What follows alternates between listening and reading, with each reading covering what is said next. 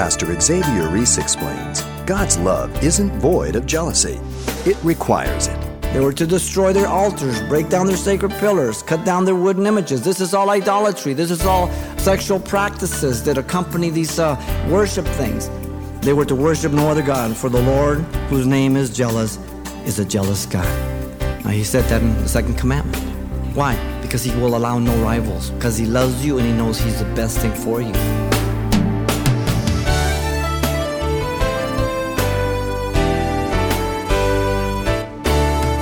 Welcome to Simple Truths, the daily half hour study of God's Word with Xavier Reese, Senior Pastor of Calvary Chapel of Pasadena, California. The first of the Ten Commandments teaches that there is only one God, and the second teaches that there is only one way to Him. And in the context of this, God says of Himself, For I, the Lord your God, am a jealous God. He goes on to pronounce curses and judgment upon those who would have other gods and offer sacrifices to other gods thinking they were getting to the one true God. But in a simple truth study titled The Broken Covenant Renewed, Pastor Xavier turns to Exodus chapter 34 as he describes the scene at Mount Sinai where the Israelites were confronted head on with their idolatry. Let's listen. Exodus 34. The Ten Commandments had been broken by the people of God at the very foot of Mount Sinai as Moses is up on Mount Sinai receiving the tablets of stone from God. They got caught up in the idolatrous worship of the golden calf. The apostasy, judgment, and renewal is one entire section, chapter 32 to 34. Now, the people were led into this great sin by Aaron, the brother of Moses, and God, having judged the people in this apostasy, 3,000 were slain. And so, what we come to now is the renewal of the covenant as Moses ascends Mount Sinai. And once again, it's revealed to us through three movements. Verse 1 through 9, you have the intercession of Moses to renew the covenant. In 10 through 28, we have the impartation to Moses of the renewed covenant. And in 29 through 35, we have the implications about Moses through the renewed covenant. Notice first verse 1 through 4. We have the renewed tablets of the law here. Moses receives his orders directly from God. Everything is God. He is the one calling the shots. Moses is not doing this. God commanded Moses there in verse 1 to cut two stones, uh, tables of stone, like the first ones.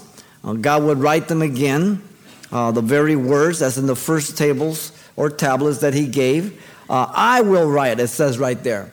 And as you know, Moses had broken those in Exodus 32 16 as he came down, saw the idolatrous worship, he cast them down, symbolizing the law had been broken before they received those tablets. Now they had received it audibly from God.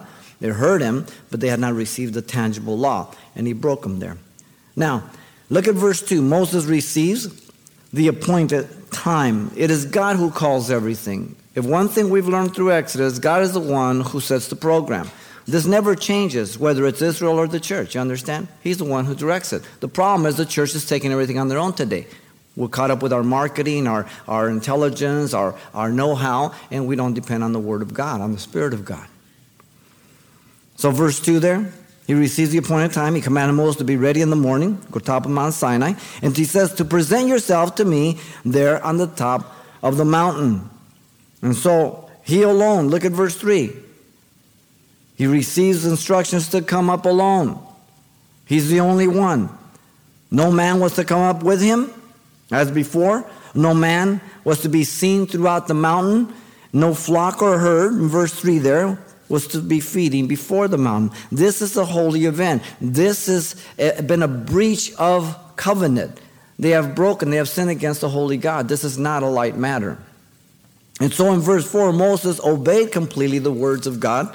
And he cut two tables of stone like the first ones, and he rose early in the morning, went up to Mount Sinai as God commanded, and he took in his hand the two tables of stone. This is Moses. He's a servant, he obeys. Now, when you get to verse 5 through 9, you have the renewed revelation of God to Moses. In verse 5, the presence of God appears again. The Lord descended in the cloud as before. You know that Clouds often are used as evidence of the presence of God, both in the Old as well as the New Testament. Uh, Daniel 7:13 says, I, I was watching the night vision, and behold, one like the Son of Man coming with clouds of heaven. He came to the Ancient of Days, and they brought him near before him. And there he's speaking about the second coming. Now, Nahum, the prophet, is real picturesque. Nahum chapter 1, verse 3 he says, The Lord is slow to anger and great in power and will not at all acquit the wicked. The Lord has his way in the whirlwind and in the storm, and the clouds are the dust of his feet. Stomping for judgment. kind of picturesque. The second coming of Christ, as you know, is described in the clouds with clouds and great glory. Matthew 24 30, Mark 13 26, Revelation 1 7, many other passages.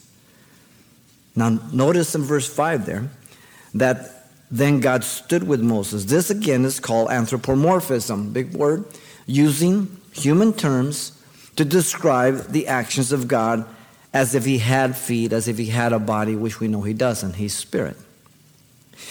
The standing with Moses indicates the oneness of Moses with God, not having partaken of the great sin of the golden calf. He is the intercessor. He is the one that's going between the sinning people and the holy God. Notice still in 5, the Lord proclaimed the name of the Lord, Yahweh. The word for name means his reputation. The name of God reveals his person, his character, his authority, his power, all that he is in fame and glory regarding his mighty acts and his deeds.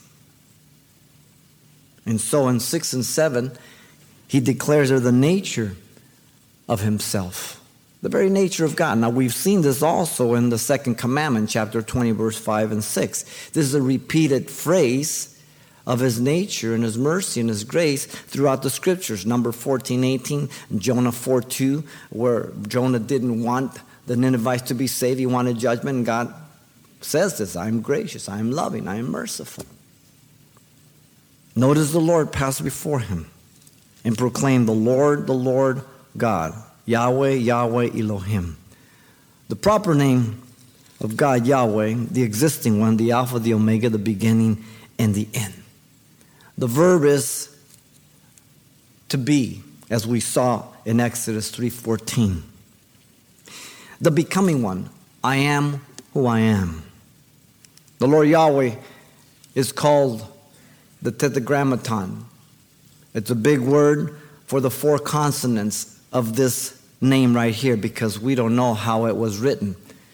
It is YHWH or YHVH. We don't know if it's Yahweh or Yahweh because after the Babylonian captivity, the Jews didn't want to pronounce the name of God because it's so holy, so they left the vowels out. So we don't know how it's pronounced. Now, this was not God's doing because God wants us to know how to pronounce His name, to take an oath by His name, so He can hold us responsible by His name. You understand? And so, this is the nature of God the God of the patriarchs, Abraham, Isaac, and Jacob. This is his memorial to all generations, he told Moses in Exodus 3:15. Now, look at 6 the Lord declared his attributes, and that's what follows here the attributes of God. Merciful. He has pity on man. He's compassionate, giving man less than he deserves. That's mercy. He's gracious. He's benevolent, loving, giving what one does not deserve. If you want to start a study on the doctrine of grace, don't do it in the New Testament. Go back to Genesis where Noah found grace in the eyes of the Lord. It begins in the Old Testament. Then he declares he's long suffering, he's very patient, slow to anger with sinful man. When God's patience are over, you know that no one can go any longer. The days of Noah, 120 years. They knew about God, they knew God created the world, they rejected God. Only Noah and his family were saved. Abounding in goodness, he is full of kindness, steadfast love this is a covenant word, hesed. Abounding in truth, he is full of truth without error. With these attributes, you can't charge him. He makes no mistakes. He's compassionate, he's loving, he's merciful. And notice in verse 7, the Lord promised his perfect judgment in view of these attributes.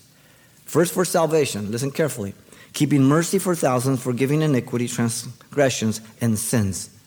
This means God will reject no person who repents of their perversity and rebellion if they ask God to save them. The message is clearly proclaimed from creation, from conscience, from history, from the gospel. Man can be saved regardless of what's happened if they acknowledge their sin and call upon the Lord to be saved. So, all these attributes first serve for salvation, but secondly, for judgment. Listen again. By no means clearing the guilty, verse 7, visiting the iniquity of the fathers upon the children, the children's children to the third and fourth generation. This means that no one, no one that refuses to repent will ever escape judgment. They will be judged for their own sins, by their own choice. Now, today, a popular interpretation of this verse is that you as a Christian have to be exorcised of demons because your parents may have been involved in voodoo and this and that and demons, so we got to cast out those demons out of you. Baloney. It's talking about if you as a father are a non believer and you're living on your own apart from God, and then your child is born to you and he he receives your culture, your traditions, your way of thinking, and he lives without God. Well, that sinful lifestyle, on whatever level it is, is passed down. But if that generation, the third or fourth, repents, God's not going to judge them. It has nothing to do with demons or anything. It has to do with if we don't repent, then our children will be just like us and worse. But whenever a person repents, that generation is broken. And then the next generation will be the test whether it continues. I repented from all the generations of my forefathers. My children are walking with God. Now, if their children don't walk with God, they go back to the world, then it's broken back the other way. But it has nothing to do with demons. You understand? So don't let these hucksters tell you all kinds of junk. They've been watching too much MTV. Deuteronomy 24 16 is very clear. Each person pays for their own sin, and we saw Ezekiel 18. There's no excuse. God doesn't punish you for your father, nor the reverse. Now look at verse 8 and 9. The response of Moses was reverence. Reverence. Moses immediately bowed his head towards the earth and worshiped. God had been true to his word, forgiving the people who repented from the idolatry, having broken the second commandment in Exodus 32, 30, and 33. He says, Those that are on the Lord's side come. They repented. But those who did not were punished. Exodus 32, 34, and 35. So God never brings judgment before giving an opportunity to repent. Whoever tells you God's unjust, they're liars.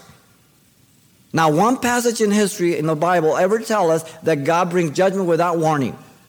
Always warns. 120 years is a good example in those days.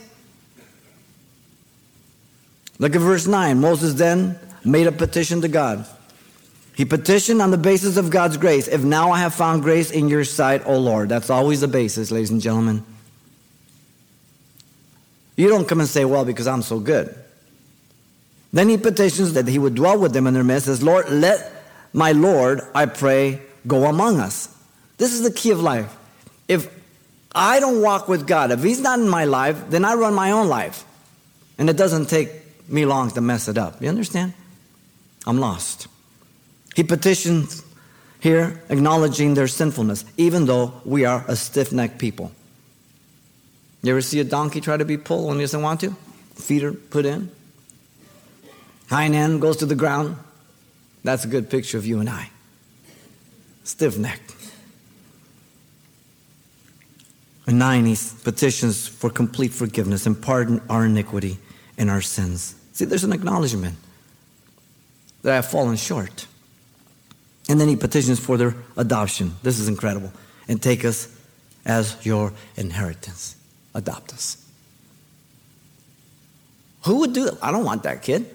God says, I'll take him. I can change his heart. Moses had already been promised by Yahweh that he would go up with him in Exodus 33 from verse 17 to 23. The Lord said to Moses, I will also do this thing that you have spoken, for you have found grace in my sight, and I know you by name.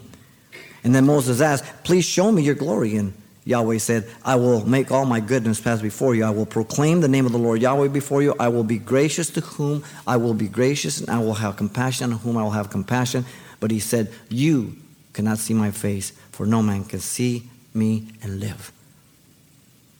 Jesus is the one who reveals the Father, John 1:18. No one else. Even in the New Testament, God dwells in an unapproachable light. No man can see him and live. And then he says in the last portion, the Lord said, Here is a place by me, and you shall stand on the rock, so it shall be, while my glory passes by, that I will put you on the cleft of the rock, and I will cover you with my hand. Anthropomorphism. God doesn't have a hand, but he covered him, veiled him while I pass by. Then I will take away my hand, and you shall see my back, meaning afterglow. But my face shall not be seen. And so Moses is privileged to be closer to God than the others, to see and experience things that no other did. He represents the law. This is much like a parent who is interceding on behalf of his child before the courts that they give him one more chance. When that parent does so, he does it with compassion, with, with the motivation of love, and with the fear that they may not allow it. You understand? The high priest office today is being executed by our great high priest Jesus Christ, as you know. No one else. We don't deal with sacrifices anymore. Hebrews 7:24 says, "But he, because he continues forever, has an unchangeable priesthood." It means untransferable. No one else is, is the high priest except for Jesus Christ. There's no more high priest of the Old Testament. Hebrews 9:24 says, "For Christ has not entered the holy place made with hands, which are copies of the true, but into heaven itself, now to appear in the presence of God for us. We have the God man making intercession for us. The proof of Jesus is the believer's great high priest is throughout the Old Testament. From different perspectives, listen to Peter. Peter tells us that Jesus preached in 1 Peter 3:19. He preached to the spirits of the prisons that were there in Hades or Sheol, and he ministered to them. He descended. Ephesians 4:8 says, He who descended ascended, and he scooped them all up. Paul tells the Colossians, Colossians 2:15, that he made an open display, triumphing over them. They could not stop him. He destroyed Satan. He partook death. He destroyed him by the power of death. And he took all those who died in faith and he took them to heaven. He's the high priest. The disciples of Jesus heard this from the very mouth of Jesus, as you know.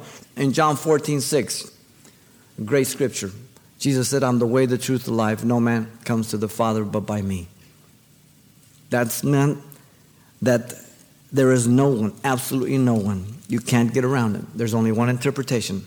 It's not an opinion, there's no other option. He is the only one. And often, as we come from a Catholic background, as I was brought up, you know, people will rationalize and say, well, we're, we're not praying to idols, they're just praying for us. It's still a mediator, a mediator between two people, one.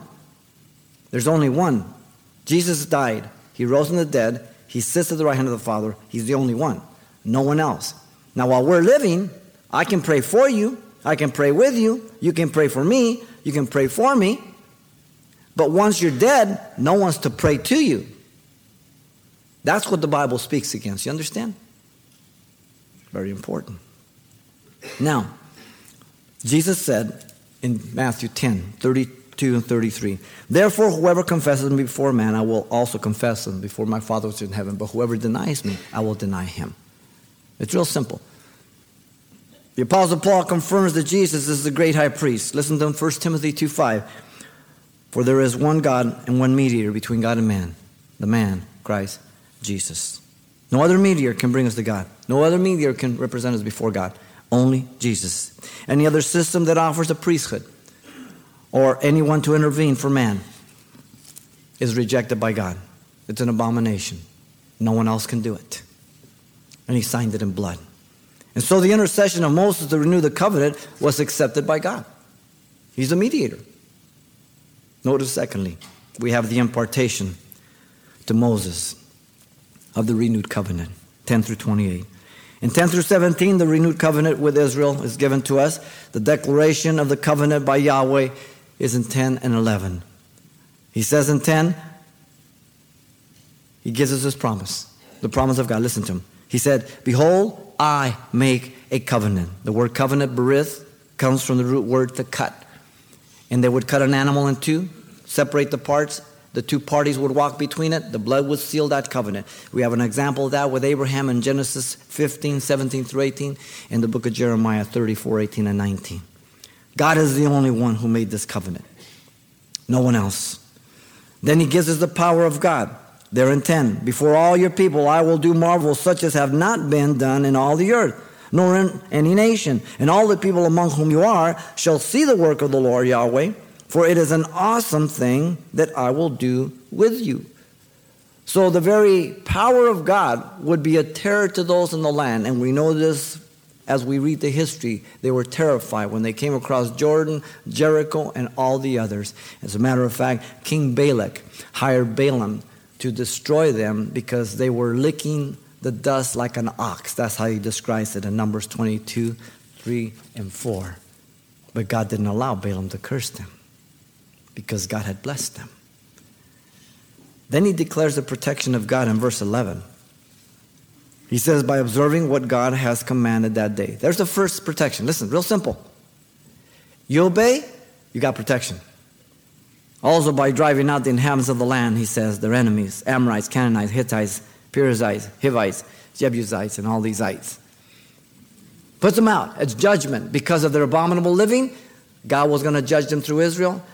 Not all at one time, lest the beasts of the field would overpopulate and overtake them. But as they would judge the people one at a time, then the Israelites would be replaced, and so the animals would not overpopulate or outnumber the populations of the people. It's very clear in the law. The balance of everything, God's in control. Look at 12 through 17. We have the declaration of the warnings in view of the covenant. Verse 12, they were to take heed to themselves to not make covenants with the inhabitants of the land where they were going, lest it be a snare to their midst. That's always a problem. We live in the world, but not of the world, ladies and gentlemen.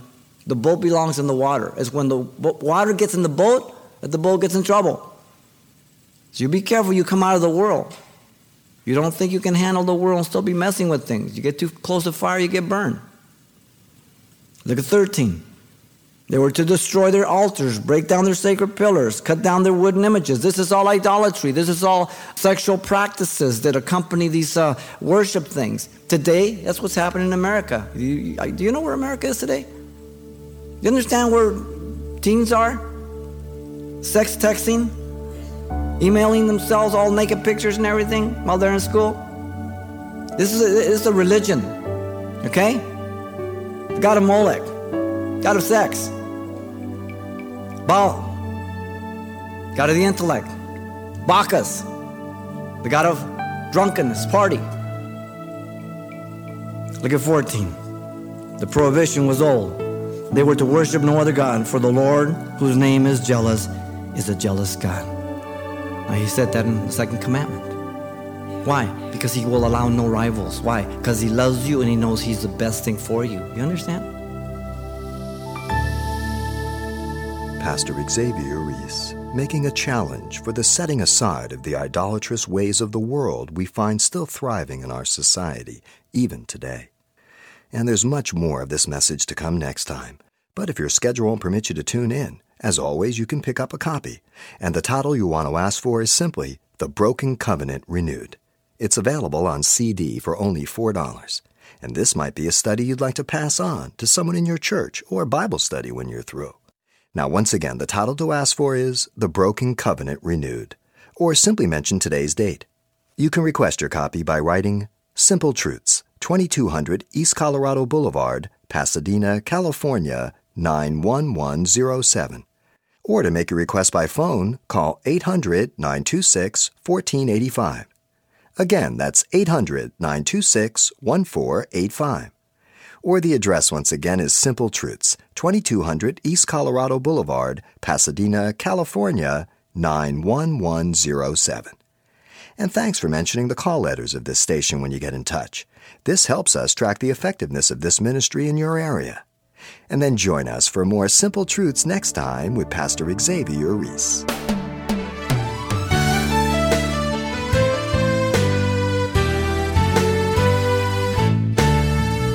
Simple Truths with Pastor Xavier Reese, a daily half hour broadcast, is a radio ministry of Calvary Chapel of Pasadena, California. www.calvarychapelpasadena.com.